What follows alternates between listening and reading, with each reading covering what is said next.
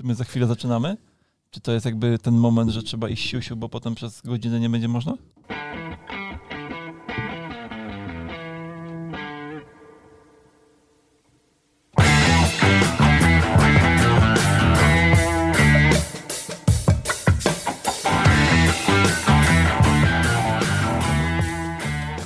Dzień dobry fizjopasjonaci. Dzień, Dzień dobry. Witamy, witamy na czwartym odcinku podcastu Fizjopaszyn na podsłuchu. Razem ze mną Jakub Durczak i Marcel Mieszkalski.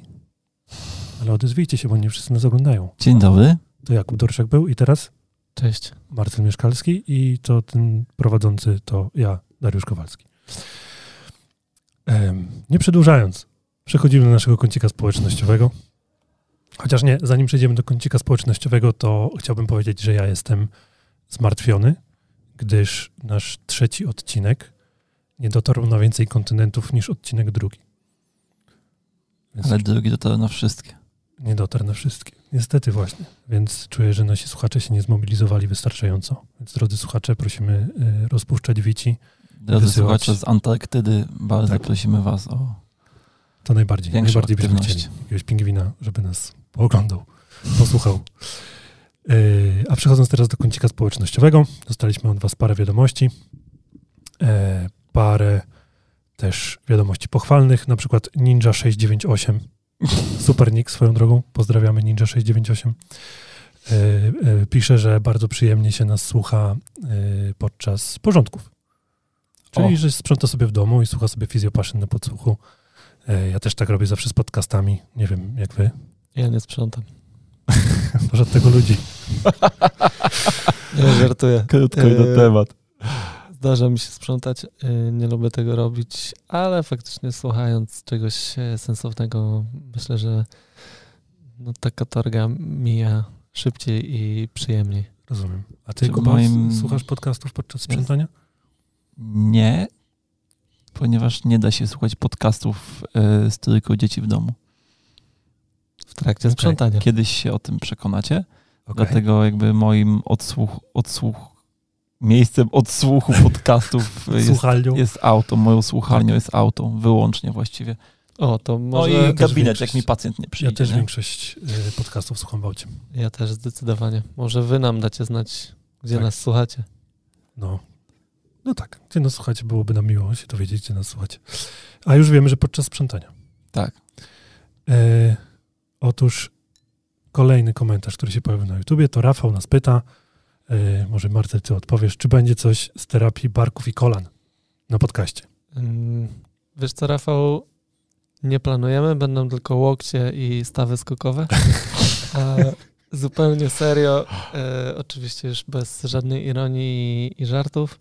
E, myślę, że te tematy, które mm, będziemy poruszać w podcaście, będą takim no, spontanicznie się będą pojawiać. To będzie decyzja mm, jakiejś tam chwili, jak pojawi się jakaś ciekawa e, propozycja z Waszej strony, więc jeżeli masz jakiś konkretny pomysł mm, dotyczący webinaru odnośnie webinaru może, podcastu, podcastu e, na temat barków lub kolan, jesteśmy otwarci na takie propozycje i, i z chęcią temat oczywiście poruszymy, więc jak najbardziej jesteśmy za.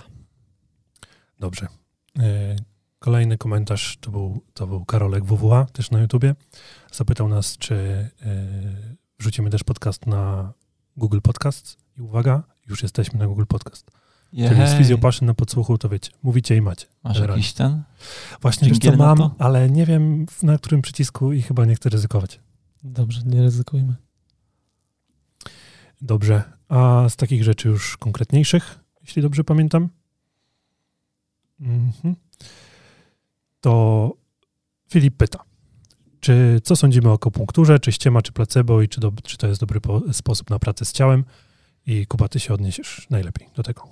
Tak, ja się odniosę, ponieważ e, doszliśmy do wniosku, że nie da się odpowiedzieć na wszystkie pytania e, w czasie podcastu i też niektóre pytania, e, odpowiedź na niektóre pytania zajęłaby nam bardzo dużo czasu i to między innymi jest takie pytanie właśnie.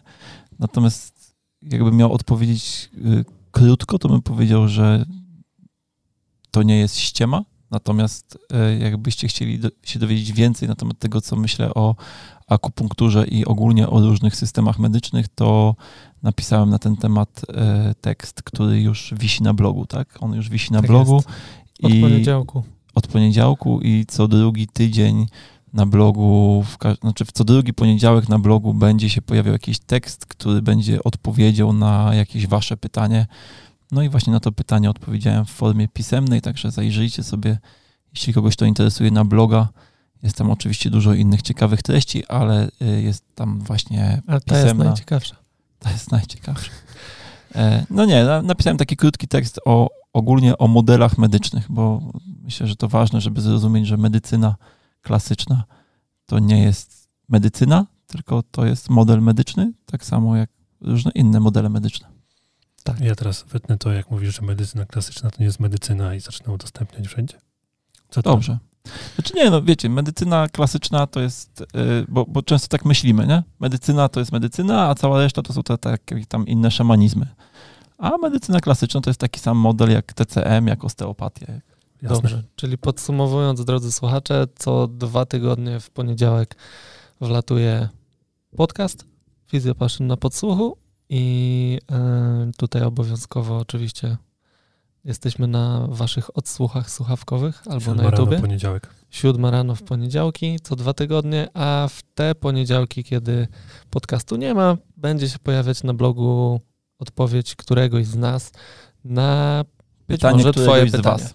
Tak, dokładnie. Któregoś, któregoś Odpowiedź z was. któregoś z nas na pytanie któregoś z O, was. Tak, bardzo ładnie. Ty to zawsze potrafisz Mamy podsumować. nadzieję, że to podsumowanie jest jasne i klarowne i możemy przejść do konkretnych pytań. E, tak. No i a propos pytań, które, na które ciężko jest odpowiedzieć zwięźle, to w sumie zostaliśmy zaskoczeni wczoraj, jeśli dobrze pamiętam. No, E, wczoraj, pytaniami od. Natalii, która napisała dość obszerne pytania. E, postaramy się odpowiedzieć na dwa z nich, na trzecie. Nie. E, jak już, na trzecie nie teraz, bo już się zobligowaliśmy, że nagramy odcinek o osteopatii, EB, EBM i tak dalej. I, a to nawiązuje troszeczkę do tego tematu, więc. Więc e, Ponieważ słuchają nas wtedy. nie tylko ludzie z branży, to EBM to jest e, Evidence-Based Medicine, czyli medycyna oparta na faktach. Tak jest. E, No, więc do trzeciego pytania nie będziemy się odnosić. Natomiast skracając pierwsze pytanie, to Natalia nas pyta, kiedy wiemy, że należy skończyć terapię. W sensie podczas danej sesji terapeutycznej, jeżeli przychodzi do nas pacjent, po czym wnosimy, że należy terapię zakończyć już teraz, żeby nie zrobić za dużo. To może ja zacznę? Ja generalnie mam taką zasadę, że mm, pierwsza wizyta pacjenta w moim gabinecie, kiedy widzimy się po raz pierwszy, mm, jest, y, że tak powiem, mocno mm, okrojona terapeutycznie, w tym sensie, że spędzam ją w dużej mierze na e, diagnostyce i e, rozpoczynam tam jakieś pierwsze rzeczy związane z terapią, którą sobie e, próbuję zaplanować. Natomiast obserwuję też pacjenta w trakcie tej mojej diagnostyki i staram się wyłuskać trochę informacji, jak jego ciało może na terapię reagować. Więc y, u mnie ta pierwsza wizyta jest taka poznajmy się terapeutycznie. Mm, Ja nie będę wchodził z butami y, w pana, pani życie, y, żeby zobaczyć też, jak układ nerwowy na tą formę terapii, y, którą ja konkretnie proponuję, reaguje. I mm, no, na drugiej wizycie, jak mamy jakiś tam odzew, to w odniesieniu do tego staram się budować później kolejne kroki terapeutyczne, natomiast co, na co zwracam uwagę w trakcie sesji, co mogłoby mi powiedzieć, że układ nerwowy pacjenta ma dość. Generalnie, jeżeli pacjent mi zasypia w trakcie, mm, w trakcie wizyty, bo pracuję na przykład nad tym, żeby troszkę stonizować u niego napięcie współczulne, żeby wyciszyć tego pacjenta, to ma być pewną formą przygotowania do bardziej specyficznych technik, to jeżeli ten pacjent zasypia w trakcie, to albo staram się wprowadzić bodziec pobudzający jeżeli pacjent reaguje na ten bodziec pobudzający, to pracuję dalej, natomiast jeżeli widzę, że ten bodziec pobudzający nie generuje, że tak powiem, zmiany pobudliwości mojego pacjenta, to dla mnie dalsza terapia w tym dniu, e, w tym momencie jakby nie ma większego sensu. E, I w drugą stronę, jeżeli widzę, że bardzo delikatny bodziec generuje mm, mm, mocną, dużą odpowiedź u pacjenta, niewspółmierną do tego bodźca, to wiem, że też jakby z tym pacjentem na dzisiaj e, raczej skończyłem. To się zdarza rzadko, chyba że mamy oczywiście ostrego pacjenta. Mm, natomiast jest jeszcze jedna sytuacja, w której e, mówię pacjentowi, że na dzisiaj już wystarczy, kiedy podejmuję próbę uwolnienia jakiejś restrykcji i spróbowałem w jeden sposób, nie do końca mi się udało, mm, spróbowałem w drugi sposób, nie do końca mi się udało, poszedłem w inne obszary ciała, żeby mm, jakby podejść do tego z pewnym dystansem i w tych innych obszarach ciała coś zrobiłem i wróciłem znowu do tego obszaru restrykcji, a tam dalej temat nie puszcza, no to to jest dla mnie też informacja, że nie dziś, nie teraz i e, jeżeli ciało nie reaguje już na każdy kolejny bodziec, który ja wprowadzam, no to dla mnie informacja jest jednoznaczna, że nie ma sensu już dziś tego organizmu stymulować. Bardzo wyczerpująca odpowiedź. Tak, ja. Coś dorzucić, Kuba? Czy chciałem tak jakby zrobić takie może taką klamerkę i, i, i inaczej troszkę to nazwać, że jeśli pracujesz y,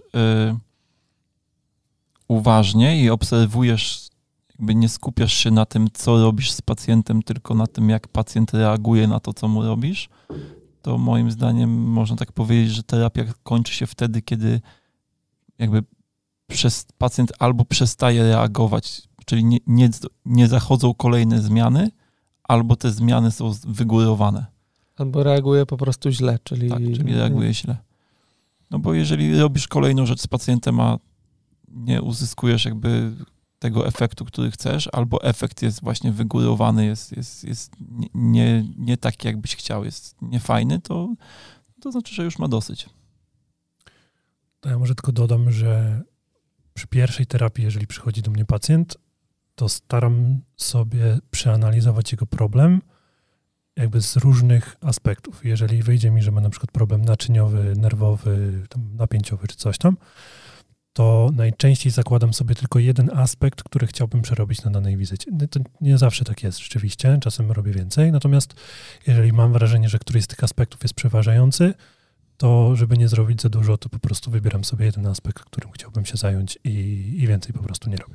Czyli jeżeli. Ten... Zgadzam się jak najbardziej z wami, że trzeba reagować na to, co, co robi, co, jak reaguje pacjent.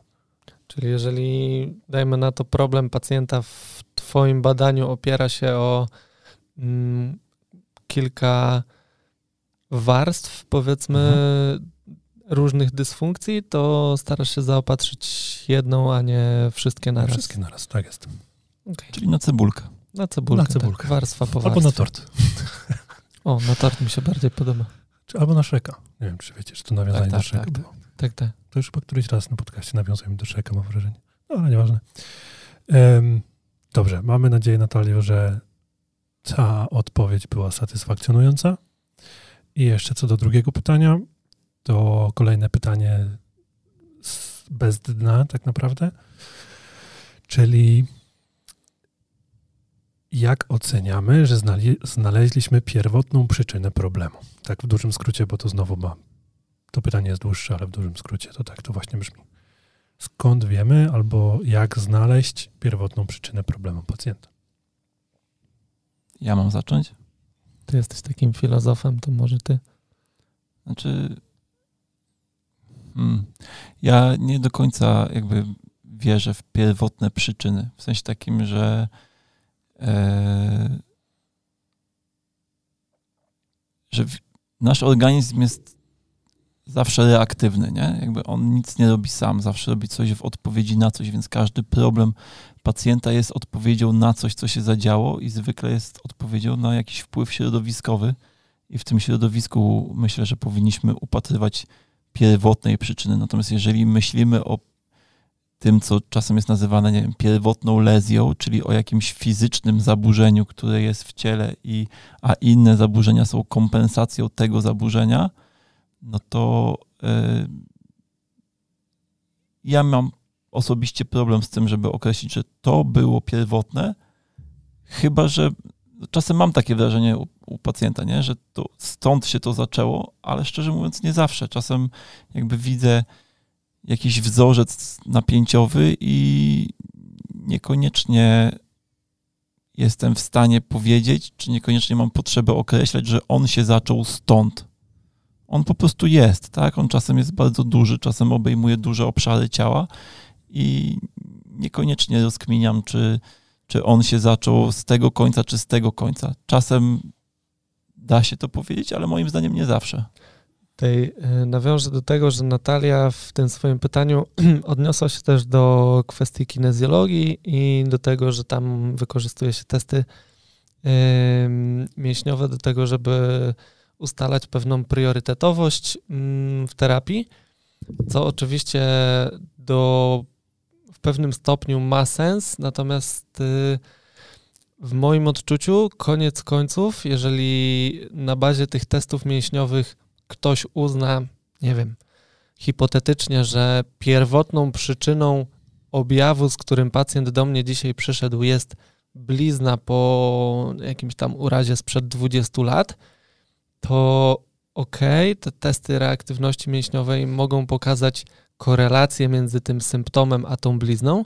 Natomiast y, skąd mamy wiedzieć, że ta blizna jest pierwotna, a nie było czegoś jeszcze przed nią? Nie? Że y, być może przed tym urazem w ciele pacjenta mm, występował jakiś wzorzec napięcia, który predysponował do powstania tego urazu e, mm, którego konsekwencją finalnie jest blizna, tak? Więc ja tutaj się skłaniam ku temu, co powiedział Kuba, że to w środowisku powinniśmy szukać tego problemu, a nie w ciele pacjenta, tym bardziej, że jeżeli mamy jakiś stary problem, który moglibyśmy nazwać tą pierwotną lezją, to organizm zazwyczaj nabuduje sobie tyle różnych kompensacji wokół tego problemu, żeby go w pewnym sensie przykryć, że nam ciężko będzie na pierwszej, drugiej wizycie w ogóle do tej mm, pierwotnej, w cudzysłowie, e, przyczyny dotrzeć, nie? Więc znowu mm, nawiązując do wcześniejszej odpowiedzi, gdzie mówiliśmy o cebuli, torcie i szreku, to ja zawsze pracuję w gabinecie w odniesieniu do tego, co w moim badaniu jest najbardziej oczywiste. Tak? Nie zastanawiam się, czy to, co dziś znalazłem w badaniu, to jest przyczyna pierwotna, tylko jak to, co znalazłem w moim badaniu, koreluje z, yy, z symptomami i z kliniczną manifestacją problemu pacjenta i przede wszystkim jak to koreluje z jego codziennym życiem, tak? Bo umówmy się, że problem pacjenta jest w jego środowisku, ciało tylko ten problem manifestuje, więc dużo ważniejsze jest dla mnie, żeby pacjentowi pokazać, co on może w swoim środowisku poprawić, żeby mm, coś, co moglibyśmy nazwać pierwotną lezją w jego ciele, mm, zniknęło, tak? Albo przestało być problematyczne. Ja mam, ja mam wrażenie, że ta, ta koncepcja pierwotnej lezji w pewnym momencie stała się takim mokrym snem osteopatów. W tym sensie, że... Podoba e, mi się to określenie. Naprawdę, ja bym chciał, bo... żeby się rozwinął. No tak, już rozwijam. Myśl rozwijam. mokry sen osteopatów. rozwijam, bo chodzi o to, że y, zresztą nie tylko osteopaci, ale osteopaci mam wrażenie głównie przodują w tym, żeby znaleźć tą najpierwotniejszą z najpierwotniejszych rzeczy. I to jest taki magiczny obszar, ta pierwotna lezja, gdzie jeżeli rozwiąże tę jedną rzecz, czy ta pierwotna dysfunkcja, to wszystkie inne dysfunkcje już po prostu odejdą same. I tak naprawdę mam takie wrażenie, że ten, ten, ta koncepcja tej pierwotnej dysfunkcji czy pierwotnej lezji miała jedynie na zasadzie, na celu wytłumaczyć to, że czasem, jeżeli stanie nam się, nie wiem, napnie nam się biceps, to może nam to wpłynąć na inne struktury, które będą do niego, y, i te, te dysfunkcje, które się pojawią, będą wtórne do tego napiętego bicepsa.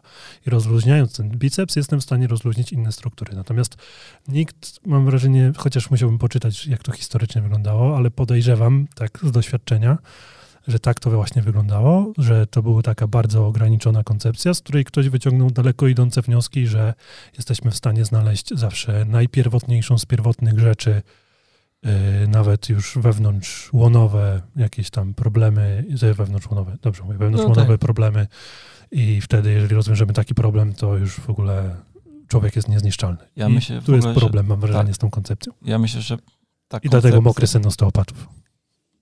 Ta koncepcja stwarza takie niebezpieczeństwo e, liniowego myślenia o terapii, nie? że jest lezja pierwotna, czy tam dysfunkcja pierwotna, czy cokolwiek innego pierwotnego i od niej są pewne kompensacje i w pewnym liniowym ciągu e, przyczynowo-skutkowym możemy z nimi pracować. A no moim zdaniem tak po prostu nie jest, bo moim zdaniem terapia nigdy nie jest, w sensie proces terapeutyczny, nie mówię o jednej sesji terapeutycznej, tylko o pewnym procesie terapeutycznym. Jeżeli widzimy się z pacjentem kilka razy, to to nigdy nie jest liniowy proces. Że jakby dla mnie pacjent, który wchodzi do gabinetu, to jest zawsze nowy pacjent. Nie?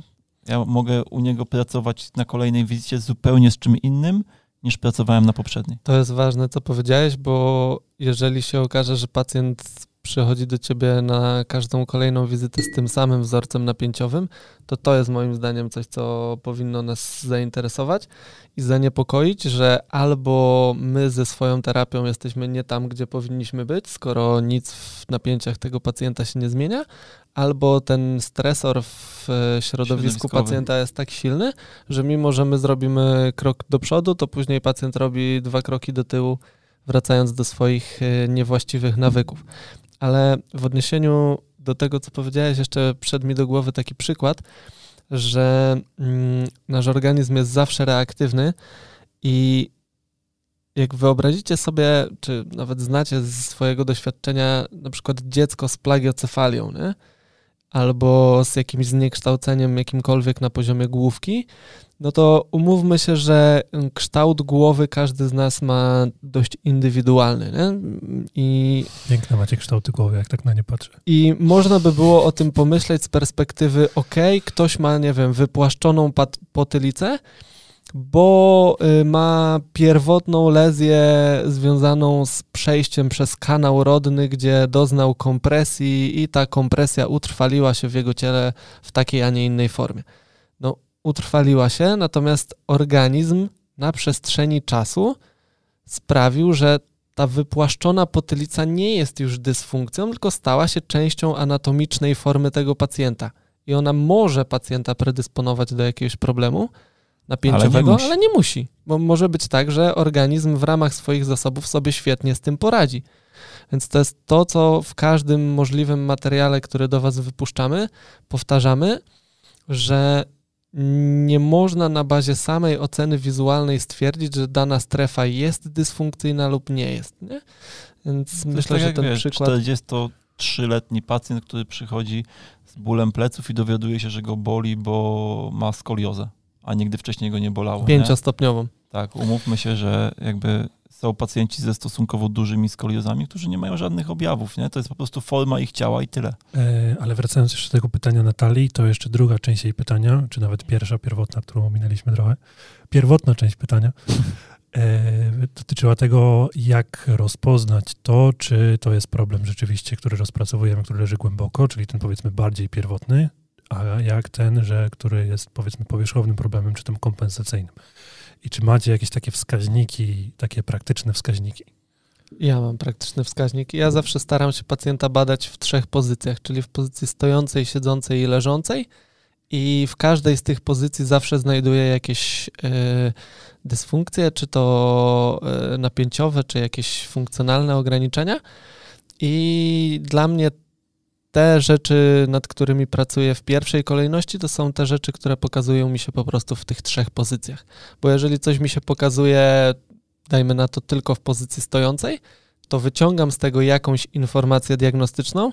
Natomiast jeżeli to nie, yy, nie występuje też w pozostałych tych pozycjach, no to być może nie będzie to dla mnie miało priorytetowego znaczenia tu i teraz. Chyba, że objaw pacjenta jest objawem pojawiającym się tylko w pozycji stojącej, no to wtedy to, co w tej pozycji stojącej znajdę, potraktuję być może jako swego rodzaju priorytet.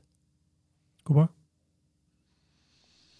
Niekoniecznie. Nie, ja niekoniecznie. Znaczy, ja, mam... ja mam takie bardzo jakby mm, osobiste przemyślenie, nie? że czasem, tylko że to jest na maksa subiektywne, ale ja jakby nie mam problemu z tym, żeby mówić o subiektywnych odczuciach, bo uważam, że w ogóle nasze terapie są mocno subiektywne.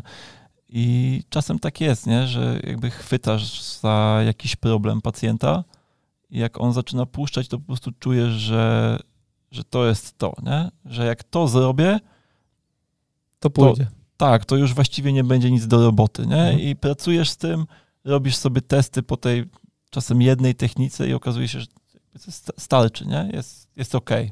ja już bym wtedy nie grzebał dalej, nie? Tak. Um, nie wiem, czy ja coś jeszcze mogę dorzucić do tego, co powiedzieliście. Tak Dorzuć cokolwiek. Cokolwiek. E, ja tak naprawdę przestałem myśleć w kontekście jakichś tam dysfunkcji pierwotnych już jakiś czas temu, nie? W takim sensie, że jakby jak robię sobie badanie, to próbuję zbudować sobie w głowie obraz mojego pacjenta i tego, co w tym obrazie nie jest na swoim miejscu, w cudzysłowie. I tak jak już mówiłem, jeżeli widzę, że tam jest kilka rzeczy nie na swoim miejscu, to wybieram sobie jedną z tych rzeczy, którą mam wrażenie po jakby objawach klinicznych, że to jest e, najbardziej istotna rzecz i po prostu to rozwiązuję. I to nie zastanawiam się, czy to pierwotne, czy wtórne, czy coś tam, ale że jeżeli w danym momencie jest to najbardziej znaczące dla tego organizmu, to robię najbardziej znaczącą rzecz. Ja taką, która na najwięcej rzeczy wpływa. Czasem jest też tak, że masz dość ewidentny problem, ale jak za niego chwytasz, to czujesz, że jakby ciało bardzo słabo odpowiada w ogóle na twój tak. dotyk, nie? Więc to jest pewnie obszar, którym na razie nie warto się zajmować. Warto Albo poszukać. jest to tak potrzebna organizmowi kompensacja, tak, że tak. lepiej tego tak. na ten moment nie Więc puszczać. Nie? Lepiej to zostawić i poszukać obszaru, który dobrze reaguje na twój dotyk, nie? Myślę, że mamy to szczęście, że wszyscy trafiliśmy w swoim życiu na Jana Pawła mhm. i on nas dość mocno i skutecznie wyleczył z myślenia o tych pierwotnych lezjach, pokazując trochę inny kierunek. Tak, Jan myślenia. Paweł w sensie Malcer nie ucieka no. się do byłego papieża Polaka, żeby było jasne. Liczyłem na to nawiązanie. Tylko do e, Jean-Paula Hopnera, naszego mentora, nauczyciela. Tak. E, jeszcze wiecie co? Jeszcze było jedno pytanie mm, od Jacka, który zapytał nas, czy w którymś z podcastów moglibyśmy rozwinąć wątek związany z kompresją, o którym wspominaliśmy ostatnio na podcaście. I moglibyśmy, tylko jakbyś mógł sprecyzować, w którym kierunku mamy zabrać ten wątek związany z kompresją, to z chęcią go zabierzemy, bo to znowu mm, nie do końca wiemy, o co pytasz. Dokładnie. Drogi Jacku. Więc drogi Jacku, prześlij nam jeszcze raz pytanie, tylko bardziej rozbudowane i z chęcią się do niego odniesiemy. Tak. I teraz chyba co? Zamykamy kącik.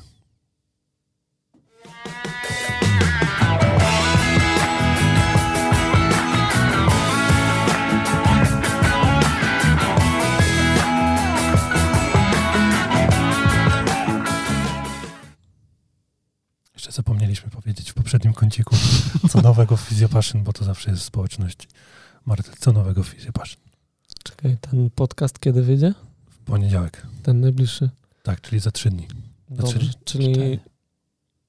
Zależy jak liczysz o, tak. dzisiaj. Tak. Czyli jak ten podcast pójdzie w poniedziałek, to prawdopodobnie w poniedziałek będziecie mieli możliwość e, zapoznania się z e, ofertą nowych webinarów, które planujemy w grudniu, a w grudniu będziemy mieć dla Was mega, mega fajny temat, bo będziemy rozkminiać w ramach dwóch spotkań Whiplash z perspektywy bardzo, bardzo szerokiej.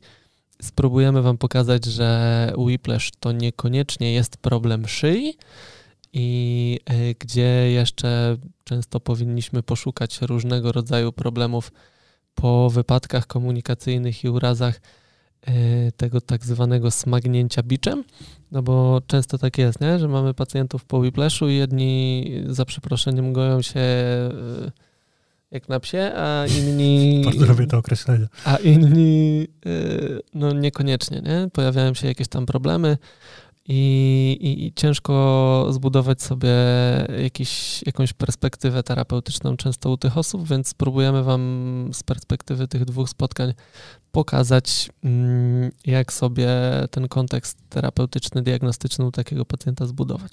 A ja muszę, bo się uduszę. Mam kolegę ginekologa, który a propos gojenia się jak na psie opowiadał, jak wykonuje mm, cesarskie cięcie. I kiedyś go właśnie zapytałem o to, czy jakby skąd wiesz na jakiej głębokości i czy to mnie zatniesz dziecka, nie? On mówi, że to jest żaden problem, bo na dziecku to się goi jak na psie. Oh god. Zdarzają się tak. takie przypadki. A ja właśnie też jakby od razu mi się pojawiło, że jakby moje doświadczenie jest takie, że jak mój kot podrapał mojego psa, to to się strasznie długo goiło. Nie? To... Może z tym był problem. koci w pazurze, wiesz o co chodzi. Tak, więc e, co, grudniowe webinary o Whiplashu e, zapraszamy oczywiście na naszą stronę www.physiopassion.pl. Tam na stronie głównej będziecie mieli możliwość się zapoznać z programem tych webinarów. Mm, W związku z tym, że takie, a nie inne webinary, to na pewno pojawi się sporo treści o urazach, o tym, jak pracować z pacjentem w stanie ostrym, jakie badania zalecić pacjentowi, jeśli pojawiają się jakieś mm, komplikacje albo niepokojące symptomy w trakcie, gdy ustalacie proces terapeutyczny.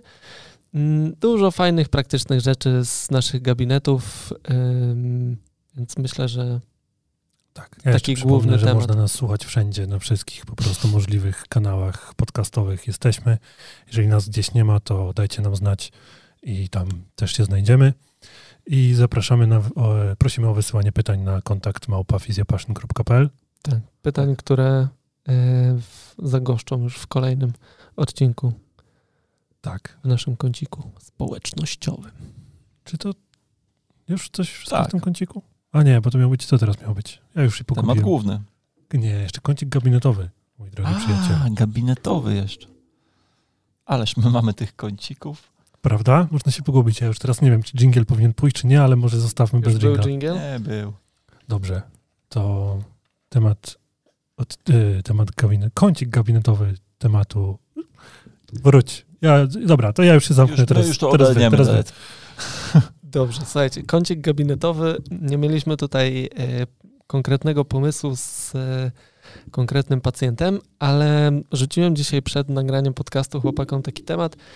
Czy mają jakiś pomysł na to, dlaczego mm, w okresie jesienno-zimowym, a później być może w tym okresie też przesilenia takiego wiosennego, pacjenci z problemami e, autoimmunologicznymi, pacjenci z e, różnego rodzaju zmianami mm, skórnymi, czy to w postaci atopii, czy jakiejś łuszczycy, czemu ci pacjenci w tym okresie się e, pogarszają, czemu wysyp objawów i dolegliwości jest tak duży u nich w tym okresie. No i padło tutaj kilka takich ciekawych przemyśleń, którymi uznaliśmy, że warto byłoby się z wami podzielić w ramach tego kącika gabinetowego.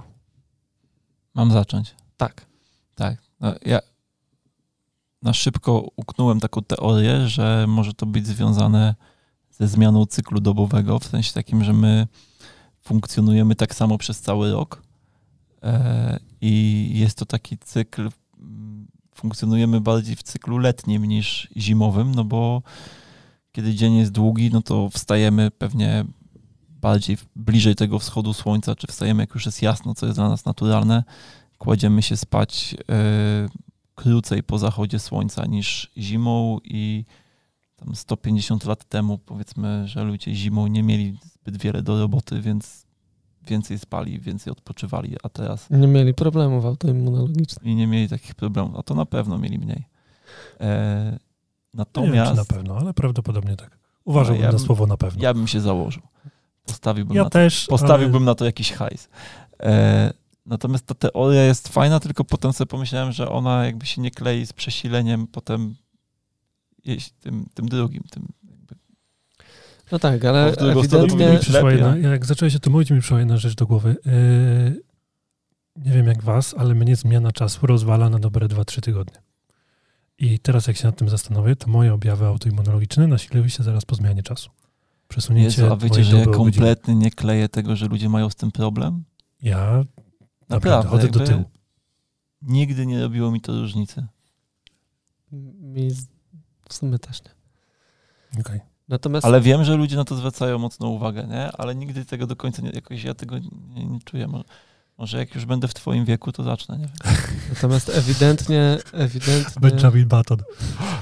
ewidentnie pcha nas e, ten temat w kierunku takich przemyśleń związanych z zasobami y, ludzkiego organizmu, nie? że troszkę y, zmienia się mm, być może to, w jaki sposób nasz organizm zarządza tymi swoimi zasobami w tych okresach, że być może te zmiany mm, w tych okresach przesilenia są na tyle istotne, że na poziomie nie wiem, metabolizmu, na poziomie mm, wydatkowania energii na różne procesy nasz organizm e, potrzebuje mm, troszkę inaczej tą, tą energią dysponować.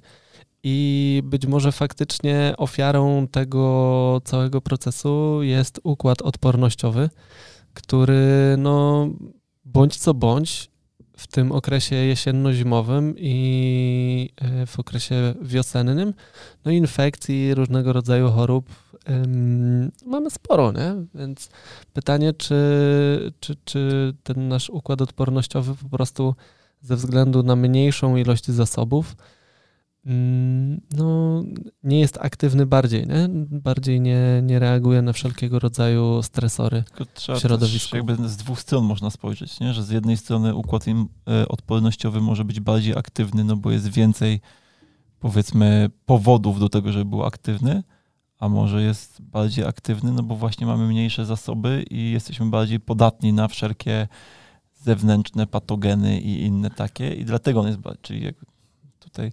Ale fakt faktem, że no zwykle tych infekcji jest więcej w tych okresach, w związku z czym układ immunologiczny jest bardziej aktywny, a jak jest bardziej aktywny, no to autoimmunologia się będzie nasilać. Tak można by to przedstawić. Tak. Ja się tak zastanawiam jeszcze na przykład, czy nie, nie spróbować by tego spiąć jakoś z dietą? W sensie, czy... Tylko zastanawiam się... nie odchodzi. Tylko nie, czy... no o to chodzi. Ale Kuba, chodzi mi po prostu, że w tych okresach przejściowych czy jemy wtedy jakoś więcej cukru? Niekoniecznie, ale generalnie mam wrażenie, że nawet w dzisiejszych czasach trochę ta dieta się zmienia, że mamy upodobania do trochę innych produktów, jak jest ciepło, a trochę do innych, jak jest zimno.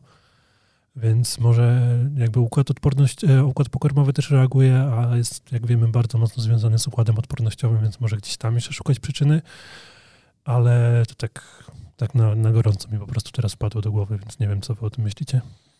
Ja, ja, myślę, że zostawimy ten temat y, jako temat otwarty. Jeżeli ktoś zastanawiał się nad podobnymi kwestiami, które właśnie poruszyliśmy teraz, to napiszcie nam kontakt małpafizjopassion.pl, jakie są wasze przemyślenia. My może spróbujemy trochę nura w literaturę, że tak powiem, uczynić. I... Jest parę koncepcji, tylko jak się do nich nigdy nie przekonałem, a jak się nie przekonuje do koncepcji, to jej nie zapamiętuję najczęściej, więc... Okej, okay, no to skoro nie, nie, zapamiętałeś, to e, zadamy sobie ten trud jeszcze no. raz i, i być może kiedyś wrócimy do tego, natomiast jesteśmy bardzo, bardzo otwarci na sugestie z waszej strony, więc jeżeli możecie swoje przemyślenia na ten temat nam podesłać, to Miło będzie by petarda. No i na kolejnym odcinku jeszcze wrócimy do tego przygotowani lepiej. No, może nie na kolejnym, ale gdzieś tam. tak, nie, nie, nie robić takich, e, nie obligować nas do tego, myślisz? No nie wiem, myślę, że to gdzieś tam wyjdzie spontanicznie. Dobrze. Tak. To bardzo krótki ten kącik gabinetowy. Jakąś anegdotę chociaż z gabinetu? Jakiś śmieszny pacjent? No ja miałem samych nieśmiesznych. Samych nieśmiesznych. Kuba, ty na pewno. Zawsze rzucasz takimi historiami jakby oprócz tego, że wczoraj byłem w gabinecie w Trzebnicy i pani się spóźniła trzy minuty i zadzwoniła. I... Że się spóźni? Nie, że czeka we Wrocławiu w gabinecie. O, no. To tak, też raz zdarzyła Takie historie historia. się zdarzają, nie? To jest problem. Dlatego nie przyjmuję w Trzebnicy. Się nie dogadaliśmy. To tak półśmieszna ta historia. Ale generalnie pośmialiśmy się przez telefon. Jakby. A, no to nie, nie, nie było, z happy endem. Nie było z happy endem, tak. No to dobrze. To przechodzimy do kolejnego kącika.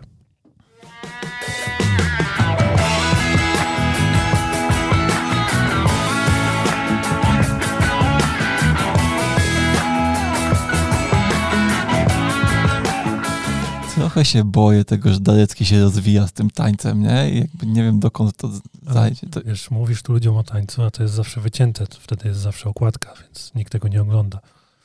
A ty nie widziałem, to ja też bym sobie potańczył. No właśnie, no właśnie. Dobrze. Temat główny. Temat główny podpowiedział nam jeden ze słuchaczy. Eee, na w zeszłym odcinku chyba czytaliśmy to pytanie, tak mi się wydaje. Tak. I dotyczyło, jakby to były dwa bardzo fajne pytania. Jeden o EBM i osteopatię, o czym już mówiliśmy dzisiaj, a drugi o wypalenie zawodowe wśród fizjoterapeutów. I stwierdziliśmy, że ten temat weźmiemy dzisiaj na tapet. Na tapet. No dobra, no to weźmy go na tapet. Ale to jako, że jesteś naj, najstarszy Najmłodszy stażem, stażem. starszy stażem, zawsze mi się Wiecie co? Ja myślę, że przede wszystkim trzeba sobie zadać pytanie, czy, yy, czy, ty lubisz swoją robotę, nie? W sensie, czy to jest twoja pasja, czy nie? No bo jeżeli twoja praca jest twoją pasją, no to raczej nie będzie mowy o wypaleniu zawodowym.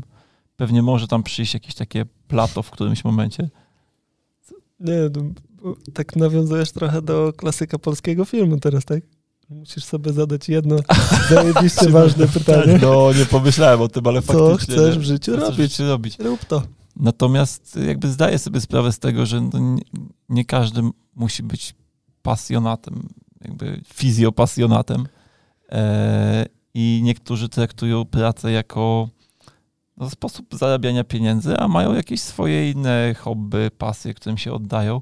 Natomiast no, jeśli tak jest, no to myślę, że dużo zależy od takiej codziennej organizacji swojego czasu w gabinecie, nie?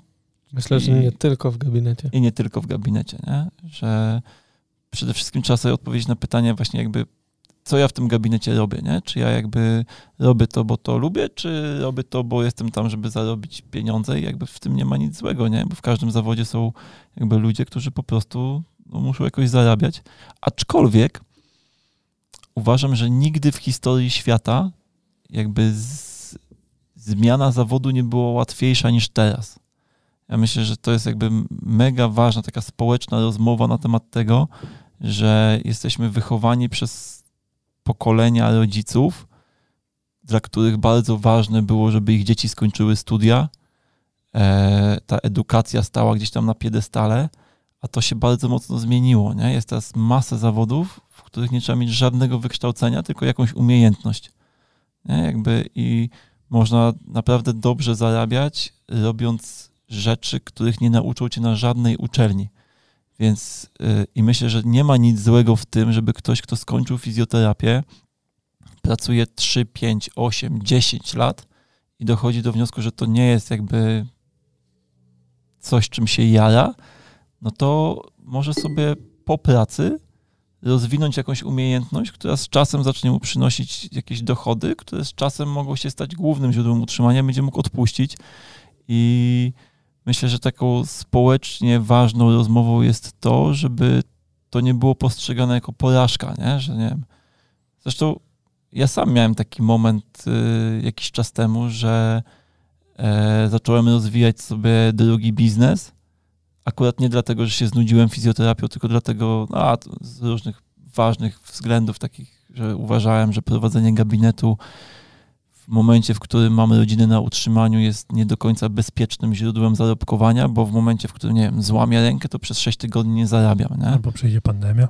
Albo przyjdzie pandemia i mnie zamkną, ale no, o tym akurat nie myślałem, nie? Ale, to, To się stało. ale się stało.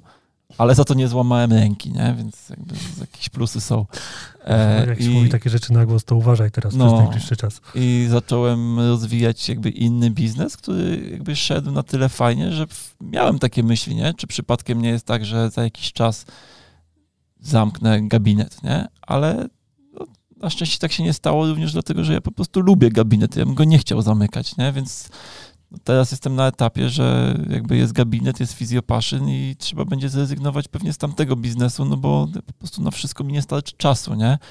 Ale też doszedłem do wniosku, że tamten biznes generował bardzo dużo stresu w moim życiu. Z jednej strony to było fajne, ale z drugiej strony e, pracę gabinetową robię z dużo większą przyjemnością i, i, i ona mnie tak nie spina, nie? Więc ja myślę, że trzeba po prostu obserwować siebie i nie bać się zmiany w życiu. Nie bój się zmiany na lepsze. Wiadomo. Nawiązując do klasyka kolejnego. Dobrze. Czy Darku, ty chcesz teraz... e, Ja mogę powiedzieć tak. Ja miałem E, ja miałem jeden taki okres w swoim życiu, gdzie rzeczywiście zastanawiałem się nad tym, czy to jest moje miejsce, e, praca w gabinecie, z uwagi na to, że w trakcie całego mojego szkolenia, na początku na fizjoterapii, potem na osteopatii, wpadłem na taką bardzo dziwną ścieżkę terapeutyczną, w którą sam nie do końca wierzyłem, natomiast y, widziałem innych ludzi, którzy mają przy tym świetne efekty. E, I to zaczęło rodzić dużą frustrację u mnie, bo próbowałem jakby przekładać bezpośrednio doświadczenie innych ludzi na moją własną pracę gabinetową i to się kompletnie rozmijało z rzeczywistością. Pacjenci się nie poprawiali. Ja miałem wrażenie, że to nie idzie w żadnym kierunku, że, że ja nawet nie widzę tutaj światełka w tunelu, że to wszystko tak naprawdę do niczego nie zmierza. I wtedy był taki okres, i to trwało długo, tak, no znaczy długo, umówmy się tak naprawdę, że ja czy Marcel, mówiąc o wypaleniu zawodowym, mając 30 lat, to tak średnie, średnie źródło. Natomiast. Kto ma 30, ten ma 30, nie? No tak, no tak. No, no ale może się wydawać, że tak, ale no to jest temat, który dotyka coraz młodszych osób, nie? Więc... Okej, okay, no ale kontynuując, yy, to miałem takie z pół roku, gdzie rzeczywiście byłem, chodziłem tego gabinetu jak za karę i, i nie widziałem światełka w tunelu i zastanawiałem się, co by tu innego w życiu robić. E, do momentu, kiedy jakby nie usiadłem sobie sam ze sobą na jakieś tam trzy dni, miałem takie akurat wolne, że gdzieś siedziałem w domu i pomyślałem, no dobra, trzeba się zająć tym problemem i przemyślałem sobie, rzeczywiście odpowiedziałem sobie na pytanie, co ja chcę w życiu robić. E, I stwierdziłem, że jednak chcę prowadzić ten gabinet, a to wiązało się z tym, że muszę po prostu od zera przebudować moją koncepcję terapeutyczną. Więc dla mnie na przykład rozwiązaniem, e, kiedy byłem zapędzony w taki kozi róg, powiedzmy, a raczej sam się zapędziłem w taki kozi róg, była zupełna zmiana koncepcji terapeutycznej. Więc wiem też, że moim znajomym, którzy borykali się z podobnymi problemami, bardzo często pomagają właśnie szkolenia. Odkrycie jakiejś nowej koncepcji, jakiś nowy, nowy kierunek rozwoju, to, to potrafi jakby gdzieś tam y, załatwić problem chociaż na chwilę. Natomiast mam wrażenie, że wtedy to jest troszeczkę y, pudrowanie tego problemu, bo jeżeli nie przemyślałeś tego tak, nie, nie spojrzałeś sam sobie prosto w oczy i nie zastanowiłeś się, co, co się właściwie dzieje, dlaczego mi nie odpowiada ta sytuacja, w której się znajduję właśnie, bo być może jest to związane z pracą, a być może niekoniecznie. Być może to jest kwestia miejsca, w którego pracujesz, albo ludźmi, e, ludzi, z którzy, którzy tam pracują. E, jeżeli nie rozwiązałeś sam ze sobą tego problemu, no to, to będzie tylko pudrowanie e, i odkładanie tego problemu na później. Nie? Więc tak z moich krótkich, bo krótkich, ale zawsze jakichś doświadczeń, to, to tyle. No dobrze, to mm, ja spróbuję podejść do tematu bardzo praktycznie i uważam, że mm, jest kilka takich czynników, na które powinniśmy zwrócić uwagę w kwestii mm, naszego wypalenia, albo też idąc w drugą stronę, w kwestii naszej satysfakcji płynącej z wykonywanej pracy. Generalnie na wstępie zaznaczę, że nie jest dla mnie wyznacznikiem mm, tego, jakim wielkim pasjonatem swojej pracy jest y, dana osoba. Nie jest wyznacznikiem tego fakt, ilu ta osoba przyjmuje pacjentów, jak często przyjmuje w gabinecie, bo to jest z kolei element, który bardzo pomógł mi osobiście, gdzie mm, w sytuacji, kiedy przyjmowałem w gabinecie 5 dni w tygodniu i przyjmowałem po 10, czasami 12 godzin tych pacjentów, y, też miałem wrażenie, że to nie jest ten kierunek. I mimo, że ja nie miałem wrażenia, że robię coś, czego nie chcę, to miałem wrażenie, że robię to w nie taki sposób, jakbym sobie tego życzył. Nie? Jak, jak to sobie gdzieś tam wyobrażałem. I zdaję sobie sprawę, że zawsze jak zaczynamy prowadzić swoją działalność, to mm, no, staramy się, żeby tych pacjentów było dużo i próbujemy sobie zbudować jakiś tam komfort e, finansowy czy poduszkę finansową na, na zaś. Natomiast jeżeli macie w perspektywie czasu możliwość zbudowania sobie takiej organizacji, czyli tutaj ważne słowo, do którego Kuba się już odniósł, że to jest kwestia organizacji naszego życia, tak? Nie tylko e, kwestii gabinetowej, ale naszego życia, żeby znaleźć w tym życiu czas nie tylko na to, żeby się zamknąć od 7 rano do 21 w gabinecie, bo nawet jeżeli uwielbiacie to robić, nawet jeżeli czerpiecie z tego ogromną satysfakcję, to okaże się, że czerpiecie tą satysfakcję tylko na jednej płaszczyźnie swojego życia. Tak? Ja bardzo lubię te podniosłe hasła, że nie przepracowałem ani jednego dnia w życiu, bo moja praca jest moją pasją. Natomiast ja uważam, że. Mogę coś wtrącić? To jest... A mogę dokończyć myśl Tak, tylko? możesz. Ja uważam, że pasjonatem nikt z nas się nie rodzi. Tak? Pasję tak samo jak umiejętności trzeba zbudować, trzeba w sobie pielęgnować i nie da się pielęgnować pasji do fizjoterapii czy do jakiegokolwiek innego zawodu, który wykonujecie, w sytuacji, kiedy po prostu yy, stajemy się rutyniarzami w tym. Tak? Nie, nie odnajdujemy mm, żadnych pozytywnych, optymistycznych kwestii w innych, yy, na innych płaszczyznach naszego życia. To jest moje osobiste nawet nie zdanie, a doświadczenie.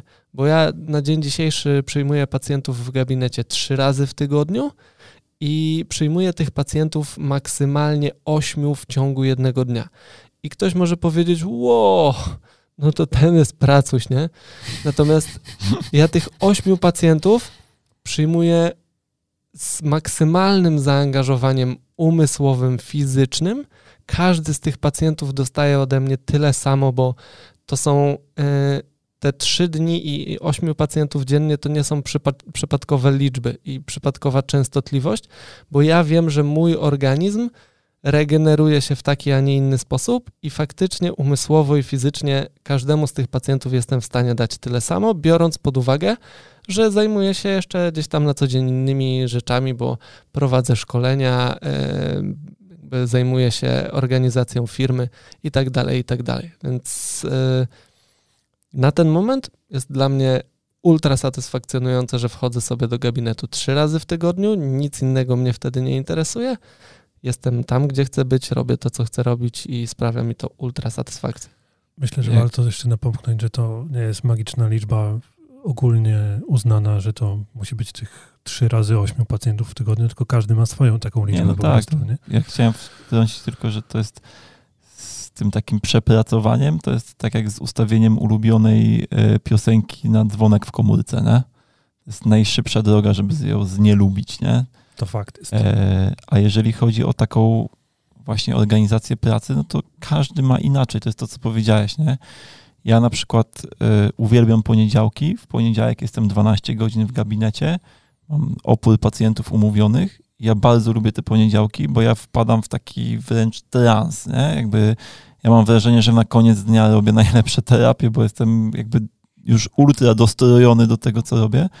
Natomiast nie dałbym rady mieć takich czterech czy pięciu dni w tygodniu, nie? To jakby zapomnij. Tak. I jeszcze tylko chciałem powiedzieć, że e, to, co powiedziałeś o ty powiedziałeś, czy to powiedziałeś o, o szkoleniach, że szkolenia tak, natomiast myślę, że trzeba na to spojrzeć szerzej że rozwój, nie? Jeżeli siedziałbym 12 godzin dziennie w gabinecie 5 dni w tygodniu, to nie miałbym w ogóle jakby żadnej przestrzeni na rozwój. I ten rozwój to nie zawsze muszą być szkolenia, bo to może być rozwój, jakby mamy tak szeroką profesję, że możemy się rozwijać w tak wielu różnych aspektach. Ja od roku na przykład siedzę w kwestiach odżywiania, tak? Jakby i mega się jaram, czytam, słucham, Teraz ostatnio mam na tapecie, e, wziąłem na tapet e, kwestię spania, nie? Jakby teraz słucham podcastów o spaniu, zamówiłem sobie jakieś książki. Jakby to są e, te, te rzeczy jakby związane ogólnie ze zdrowiem, które pomagają nam zobaczyć więcej problemów pacjenta, jakby poradzić pacjentowi z większą, jakby na, większy, na, na większej ilości obszarów jego życia, coś praktycznego mu podpowiedzieć, nie? Myślę, że to jest mega ciekawe i jeżeli widzisz dla siebie pole do rozwoju, to się nie znudzisz, nie?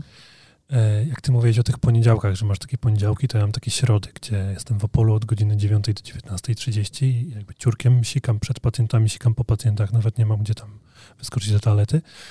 E, I mam taki, taki jeden dzień w tygodniu. Wcześniej miałem dwa takie dni w tygodniu i to było dla mnie mega za dużo. Ja byłem po prostu No. wykończony, chodziłem do tyłu, cały czas zmęczony i, i, i naprawdę była to masakra. Teraz jak mam jeden dzień w tygodniu, lubię, że jest to środa, bo środa to jest ostatni dzień, jak jestem, też jestem trzy dni w gabinecie. Środa to jest ostatni dzień, jak jestem w gabinecie. Dla mnie ta środa jest taki mały piątek. Bo potem mamy, tutaj przychodzimy w czwartek do studia nagrać jakiś podcast czy coś, to już jest zupełnie, zupełnie jakby inny poziom skupienia, zupełnie inny poziom e, obrotów, na których, albo może nawet nie obrotów, bo tu na obrotach też jesteśmy, natomiast inny poziom częstotliwości, na której się nadaje. No tak. No i tutaj poruszyliście też ważny temat, do którego e, chciałem nawiązać, że mm, często to nasze wypalenie może być związane nie z tym, że my nie lubimy swojej pracy, tylko może być związane z tym, że my jesteśmy do tego stopnia zaniedbani my na co dzień, tak, jeśli chodzi o jakieś tam zdrowotne nawyki, że yy, no, ja wychodzę z założenia, że nie da się pomagać drugiemu człowiekowi, kiedy sam jestem po prostu wrakiem człowieka, tak? Więc weźcie sobie to pod uwagę, że z jednej strony rutyna, jeśli chodzi o ilość ym, przerabianych pacjentów i ilość godzin spędzonych w gabinecie, to może być coś, co na tą niekoniecznie dobrą ścieżkę was sprowadzi. Druga kwestia, która jest z tym bezsprzecznie związana, to po prostu mm, no, jakieś takie złe nawyki, które z tego wynikają. No bo Darek tutaj świetny przykład podał, sikam przed pacjentem, sikam po pacjentach i, i tyle jakby w tym dniu jest y, myślenia Czasu o sobie, mnie. nie? Czasu dla mnie, dokładnie. Gdzie w tym wszystkim jest regularne odżywianie, gdzie w tym wszystkim jest y, moment na to, żeby się odpiąć od pacjenta. I jeszcze jak robimy to raz w tygodniu, to umówmy się, że nasz organizm na pewno sobie z tym e, spoko poradzi. Nie? Natomiast jeżeli to jest znowu dzień w dzień, no to obawiam się, że, że może być średnio. I ym, kwestia trzecia, która w moim odczuciu bardzo często nam przeszkadza w pracy i prowadzi koniec końców do czegoś, co możemy określić mianem mm, wypalenia zawodowego, to kwestia związana z tym, że my mamy nadmierne ambicje, jeśli chodzi o oczekiwania związane z naszą terapią. Czyli my bierzemy na siebie odpowiedzialność za zdrowie naszych pacjentów, a powinno być zupełnie odwrotnie. W moim odczuciu fizjoterapeuta czy jakikolwiek specjalista pracujący mm, z drugą osobą, z drugim człowiekiem, nie jest tu jego rolą to, żeby brać odpowiedzialność za zdrowie swojego pacjenta, tylko moim zdaniem naszą odpowiedzialnością jest pokazanie temu pacjentowi, w jaki sposób on sam może o to swoje zdrowie i codzienny dobrostan zadbać. Więc ja powiem szczerze, że długo jako osoba bardzo ambitna i straszny perfekcjonista, ja miałem z tym długo problem, jeżeli trafiali do mojego gabinetu pacjenci, którym nie byłem w stanie pomóc. Ale z perspektywy czasu zacząłem analizować, jaki to jest profil pacjenta, któremu ja zazwyczaj nie pomagam.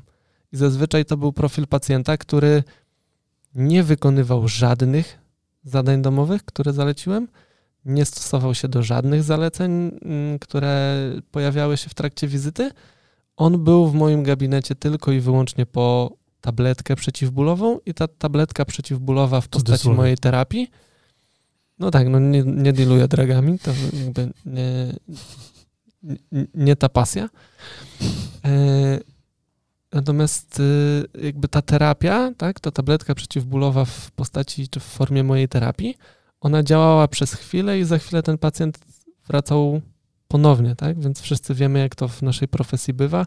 Jak pacjent zbyt długo do nas wraca, to lubimy siebie obwiniać za to, że czegoś nie dostrzegamy, że coś jest nie tak, że ym, coś pominęliśmy, bo przecież gdybyśmy znaleźli tą pierwotną przyczynę, to pacjent już dawno y, z problemu by wyszedł, nie? Ja czasem mówię pacjentom, że ja tu tylko sprzątam. Dokładnie. No ale jak sobie na co dzień narobią syfu, no to Mhm.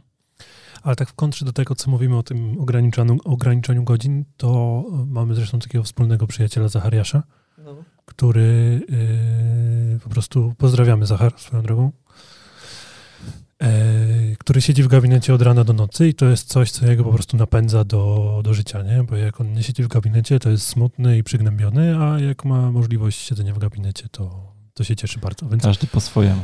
No, każdy lubi co innego. No, tylko Zachar ma generalnie taki luz w tym gabinecie, nie? On sobie zbudował wizję i formę tego, w jaki sposób on z tymi pacjentami pracuje.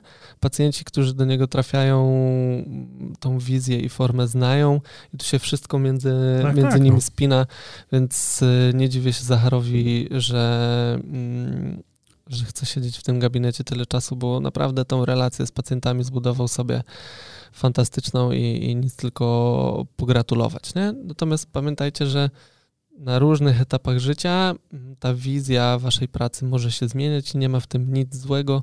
Wręcz zachęcamy was do tego, żebyście trochę eksperymentowali, żebyście szukali nie tylko mm, jakby drogi do lepszego życia codziennego dla waszych pacjentów, ale też dla siebie, tak? Im lepiej wy się będziecie czuli z tym, e, co, co się na, na, co dzień w waszym życiu dzieje, tym lepiej będzie też e, szła wasza terapia i tym samym pacjenci będą bardziej usfunkcjonasowani.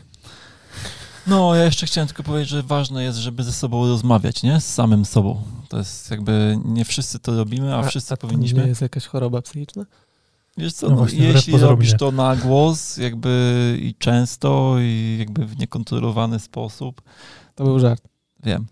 Natomiast yy, nie, no bo zwykle jeżeli przychodzi jakiś taki moment wypalenia, czy moment, w którym masz dosyć gabinetu, czy swojej pracy, to często jest tak, że niekoniecznie masz dosyć swojej pracy jako takiej, tylko jeśli sam ze sobą o tym porozmawiasz i to jest to, co ty powiedziałeś, nie? że to by jakby nie pasowała koncepcja terapeutyczna, w którą wszedłeś. E, jeśli to sobie rozłożysz na czynniki pierwsze, to się dowiesz, co konkretnie ci nie pasuje, nie? Bo może ci nie pasuje to, że pracujesz w przychodni, nie? A może cię wkurza to, że w tej przychodni za mało zarabiasz, a może coś tam, albo może właśnie wkurza cię to, że, że nie robisz nic, tylko pracujesz, nie? I nie masz czasu na inne rzeczy. Myślałem, że powiesz, że a może, może cię wkurza to, że za dużo zarabiasz w przychodni, ale to się jeszcze w Polsce że, nigdy nie, nie, nie, nie zdarzyło, nie? Że nie. E, aczkolwiek życzę wszystkim, którzy pracują na NFZ, żeby kiedyś była taka sytuacja, że na NFZ się zarabia za dużo, bo wiecie, że z pieniędzmi są tylko dwa problemy, albo masz ich za mało, albo masz ich za dużo. I wbrew pozorom, jak masz ich za dużo, to wcale nie jest jakby taka dobra sytuacja. E, a ja jeszcze chciałem a propos tego porozmawiania z samym sobą, więc drodzy słuchacze, którzy macie problem gabinetowy, to czy w sensie takiego wypalenia, to ja na przykład męczyłem się pół roku z tym, że próbowałem się zastanowić, co mi tak naprawdę nie pasuje. E, I teraz zabrzmię jak taka piętnastolatka, ale do momentu, dopóki sam sobie tego nie zapisałem w zeszycie. W sensie, bo w momencie, kiedy już przelewasz coś na papier, to musisz mieć te swoje myśli jakoś tam ustrukturyzowane. A jak rozmawiasz sam ze sobą, to często potrafisz robić uniki i polecam po prostu e, zapisanie tego na papierze, na komputerze obojętnie. To jak wchodzimy w takie tematy, to ja wam polecam prowadzenie dzienniczka wdzięczności. To jest taka fajna praktyka, która e, pozwoli wam e, Ty brzmisz do, teraz dostrzegać. Bardziej jak piętnastolatka. Dokładnie, już powiedziałem to w takim tonie, e, polecam tutaj. A ja wam teraz najnowszy, najnowszy odcinek Bravo Girl. E, odcinek, Boże, najnowsze wydanie. E, więc ten dziennik wdzięczności, fajna opcja do tego, żeby dostrzegać e, różne pozytywne rzeczy, które w naszym życiu się dzieją, nie tylko z perspektywy zawodowej, materialnej, ale z perspektywy takich małych rzeczy, które nas na co dzień otaczają. I do tych szkoleń, o których wspominacie, też mam jeszcze jednego tipa. Unikajcie dwóch sytuacji ze szkoleniami. Takich, w których zamkniecie się na jedną, jedyną, najwłaściwszą formę terapii jedynie i będziecie, słuszną. tak, jedynie słuszną formę terapii wykonywać latami w swoim gabinecie, bo to jest często to, co Kuba powtarza. Można budować 20 lat doświadczenia albo powtarzać 20 rok razy rok doświadczeń. Nie? Więc to jest jedna droga, którą wam odradzam, a druga droga jest taka, żebyście w tym przesycie, który aktualnie na rynku szkoleniowym występuje, nie starali się złapać wszystkich srok za ogon, bo często próbując trochę stąd, trochę stamtąd, a jeszcze tego wcześniejszego nie przepracowałem, ale tutaj kolega był na takim kursie i ma super efekty, albo przynajmniej opowiada, że ta terapia daje super efekty, bo był na nim tydzień temu i on jeszcze w sumie nie wie, czy są takie efekty, ale skoro on był, to może ja też pójdę i znacie tą spiralę, dokąd to prowadzi, więc yy, starajcie się dać sobie szansę na to, żeby przepracować mm, to, czego się uczycie. I w kontekście rozwoju, o którym mówił Kuba, pamiętajcie, że sama wymiana doświadczeń, sama dyskusja, rozmowa z innymi terapeutami często też jest takim lekarstwem. Bo jeżeli szczerze ze sobą rozmawiamy i nie boimy się przyznać do tego, że kurczę, mam tutaj takich pacjentów, z którymi sobie nie radzę, nie?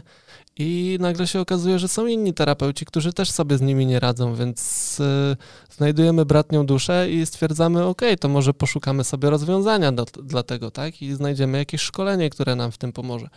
I uważam, że w ten sposób raz, że budują się fajne takie mm, znajomości terapeutyczne, które sprawdzają się na co dzień, bo można z kimś pogadać, skonsultować pacjenta, wyciągnąć jakąś obopólną korzyść. No a z drugiej strony to pcha nas i motywuje do rozwoju, co uważam, że jest najlepszym, mm, najlepszą profilaktyką wypalenia zawodowego, o jakiej możemy powiedzieć. Tyle w ramach podsumowania ode mnie. Tak, tylko rzekłbym, że pokuszę się o zdanie, że ten podcast jest dla nas troszeczkę takim też właśnie narzędziem do zapobiegania wypalania zawodowego. Tak, tak. A ja chciałem powiedzieć, że takie y, dzienniczki wdzięczności możecie kupić w sklepie Fizjopaszyn. Są różowe z białym jednorożcem oraz czarne z czaszką. Dla każdego coś miłego. W ten weekend Black Friday. Będą na, na promce w ten weekend do końca jakby tygodnia, w którym wyszedł ten podcast, minus 50% na dzienniczki. I jeszcze będą wlepki z jednorożcem do tego. Dobrze, to chyba tym miłym akcentem e, pożegnamy się już. Co wy na to? Tak, Dobrze. pożegnajmy się. Dziękujemy wam za kolejność. A ja chciałem tylko jeszcze jedną rzecz powiedzieć, bo tutaj tak... coś to, o sąsiadach. Nie, to było takie... Yy, o mamie, o mamie. Nie, to było, to takie było, wiesz, dosyć y, górnolotne, co mówiłeś, żeby tam rozmawiać z innymi terapeutami, że tacy pacjenci ci nie... A ja chciałem tylko powiedzieć, że z mojego 13-letniego doświadczenia mogę sobie przypomnieć taki moment, który trwał bardzo długo, bo e, że to nie musi być jakby skomplikowany problem, że tacy pacjenci mi nie idą, nie? Ja na przykład miałem naprawdę bardzo długo taki problem techniczny, że nie umiałem pracować z żebrami. Się tak zablokowałem w bani, jak te żebra. Co? Jak te żebra się zablokowałeś. Jak te żebra, że ja po prostu nie umiem jakby zmobilizować żebra, nie? I takie rzeczy, takie prozaiczne rzeczy też się zdarzają i też mogą mega frustrować, nie? I właśnie takie rozmowy ze znajomymi, czy przećwiczenie czegoś ze znajomym, bo jakby dużo daje, nie? No, żadna ujma na honorze. Żadna ujma na honorze, dokładnie. nie potrafi zrobić wszystkiego. Dokładnie. Co z tymi żebrami? Nie no, umiem już. Spoko świetnie, mi to świetnie. idzie. Ty nie prowadziłeś jakiejś klatki piersiowej? Prowadziłem, no bo już się naumiałem. To no potem właśnie. tak się naumiałem, że aż szkolenie z tego zrobiłem. Świetnie. To tym miłym akcentem yy, kończymy czwarty odcinek. Tak. Czwarty? Dobrze mówię? Czwarty? Czwarty. Czwarty. Dziękujemy Kamilowi bodajże za sugestię tego tematu. Tak. tak. Musimy się lepiej przygotować. Mam nadzieję, że Kamil jest zadowolony nie? z tej naszej odpowiedzi. Tak. tak. E, no i co? Pozdrawiamy. Pa! Do Miłego poniedziałku. Do usłyszenia.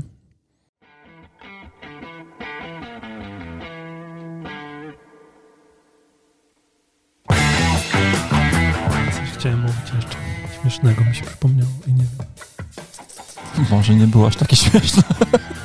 może, może. Może już to powiedziałem i się nie śmialiśmy. A, tak też chyba mogło być. No. Myślę, że mógłbyś odpalić taki program Pan Gadget. Pan Gadget. No. To jest pani gadżet, nie? No. A to nie wiedziałem nawet, że jest. Inspektor gadżet był. Tak. Skoda City Go. Skoda City Go. Nie, Zobaczymy. Nie ma ich teraz w ogóle. No. O proszę, tak się rozeszły jak ciepłe bułeczki. No. Nie ma. Muszę dorobić dopiero. No to szkoda. No to szkoda. Raz, raz, raz, dwa, trzy, raz, dwa, trzy, raz, dwa, trzy. Raz, raz, raz, dwa, trzy, raz, dwa, trzy, raz, dwa, trzy. Kurwa, strasznie źle siebie słyszę. Jakby przeszkadza mi mój głos dzisiaj. Jakiś taki harczący. To widzisz, jak my się zawsze czujemy. No właśnie chciałem was zapytać, czy to tak zawsze? E, no, problem jest taki, że to jest niby auto czteroosobowe, ale z tyłu to zapisz niemowlaka, co najwyżej. To No nie ja. Szkalski się zmieści. Spoko, możemy jeździłem. Mustangiem należąco z tyłu. No to, to będzie podobna, podobna historia. Ja w ogóle dzisiaj jestem cały niewyprosowany, bo mi się w kasku spieprzyło oczywiście przed wejściem, więc bardzo was przepraszam za moją aparycję. Mam nadzieję, że mi to wybaczycie. Ale umówmy się. To, że ty przepraszasz za aparycję żartem samym w sobie.